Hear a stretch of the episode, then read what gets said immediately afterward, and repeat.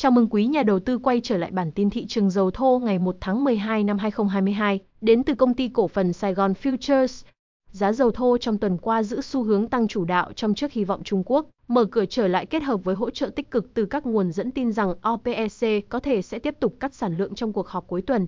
Tuy nhiên, sau đó các tín hiệu mở cửa từ Trung Quốc không mấy khả quan cùng với tin tức OPEC có thể sẽ giữ nguyên mức hạn ngạch sản xuất đã làm giá giảm từ mức 79 đô la về mức 77 đô la.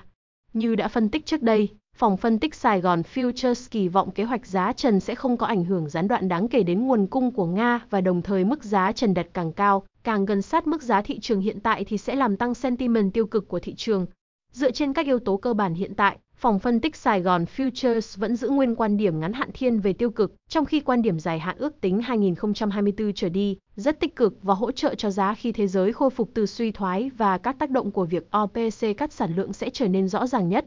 Quan điểm trung hạn đến hết 2023 sẽ là một sự chuyển giao giữa tiêu cực ngắn hạn và tích cực dài hạn. Tồn kho dầu thô thương mại ghi nhận mức giảm 12.6 triệu thùng tính đến ngày 25 tháng 11. Tính đến ngày 25 tháng 11, tồn kho dầu thô thương mại của Mỹ không bao gồm dầu trong SP giờ giảm 12.58 triệu thùng so với tuần trước đó. Ở mức 419.1 triệu thùng, dự trữ dầu thô của Mỹ thấp hơn khoảng 8% so với mức trung bình 5 năm cho thời điểm này trong năm. Tồn kho xăng động cơ tăng 2.8 triệu thùng so với tuần trước và thấp hơn khoảng 4% so với mức trung bình 5 năm cho thời điểm này trong năm. Dự trữ nhiên liệu trưng cất đã tăng 3.5 triệu thùng trong tuần trước và thấp hơn khoảng 11% so với mức trung bình 5 năm cho thời điểm này trong năm.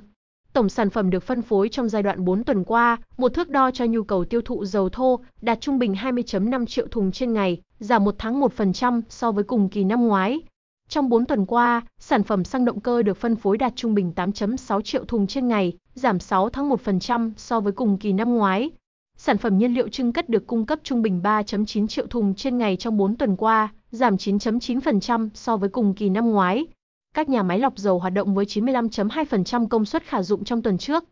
Trung Quốc sẽ không thay đổi chính sách Covid trong ngắn hạn. Trung Quốc đã tổ chức một cuộc họp báo về các biện pháp phòng ngừa và kiểm soát Covid vào ngày thứ Ba 29 tháng 11 trong bối cảnh các ca nhiễm Covid kỷ lục và các cuộc biểu tình ở Thượng Hải và Bắc Kinh.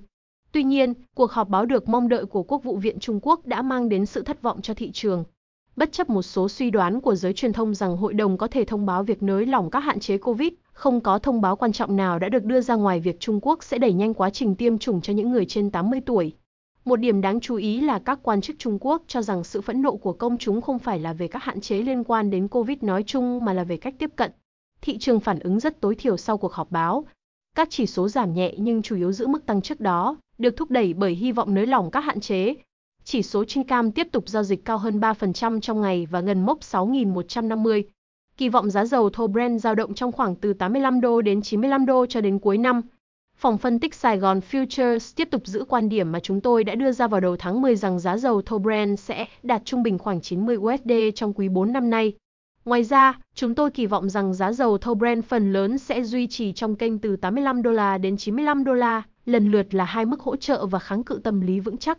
Cho tới thời điểm hiện tại, phòng phân tích Sài Gòn Futures chưa nhận thấy bất kỳ sự phát triển nào trong tương lai có thể làm thay đổi quan điểm hiện tại của chúng tôi.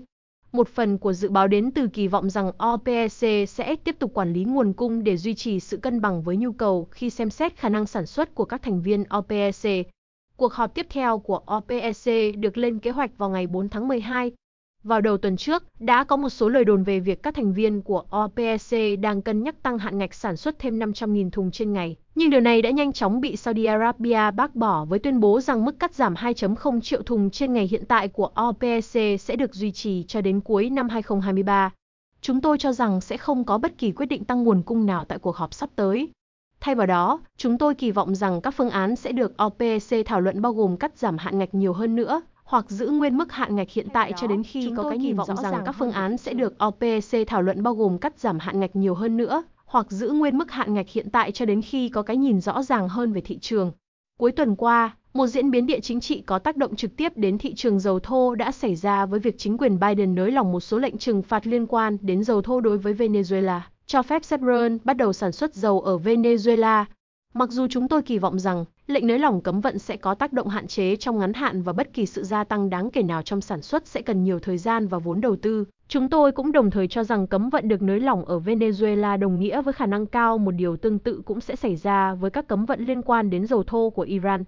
Thỏa thuận hạt nhân Iran nếu được nối lại thành công trong năm sau đồng nghĩa với việc Mỹ có thể tiếp cận nguồn cung từ Iran và cũng làm tăng khả năng rằng kế hoạch tái bổ sung kho dự trữ SPR sẽ sử dụng dầu từ Iran. Chúng tôi đã đưa ra quan điểm trong nhiều tháng rằng các biện pháp trừng phạt bổ sung, bao gồm cả trần giá đối với xuất khẩu dầu của Nga sẽ có các tác động tương đối hạn chế. Tuy nhiên, khả năng có các lệnh trừng phạt bổ sung tạo ra sự không chắc chắn và làm cơ sở cho các biến động tiềm ẩn của giá dầu thô. Các báo cáo gần đây chỉ ra rằng châu Âu đang xem xét mức trần từ 65 đô la đến 70 đô la một thùng, không thấp hơn nhiều so với giá thị trường hiện tại đối với dầu thô của Nga. Việc các đồng minh G7 liên tục thất bại trong việc đạt được một đồng thuận đới về mức giá trần thể hiện tình thế tiến thoái lưỡng nan mà châu Âu và các đồng minh phải đối mặt. Một trong những vấn đề đi kèm là khả năng các biện pháp trừng phạt thực sự sẽ tác động đến xuất khẩu dầu của Nga, và theo đó dẫn đến các tác động tiêu cực lớn đến nền kinh tế châu Âu cũng như nền kinh tế toàn cầu. Cảm ơn quý nhà đầu tư đã lắng nghe. Hãy nhớ bấm follow trang podcast của chúng tôi Anchor. Ngoài ra khi click vào Anchor, quý nhà đầu tư cũng có thể nghe những phân tích mới nhất về dầu thô nói riêng và thị trường hàng hóa nói chung tại Google Podcast, Spotify. Kính chúc quý nhà đầu tư nhiều sức khỏe.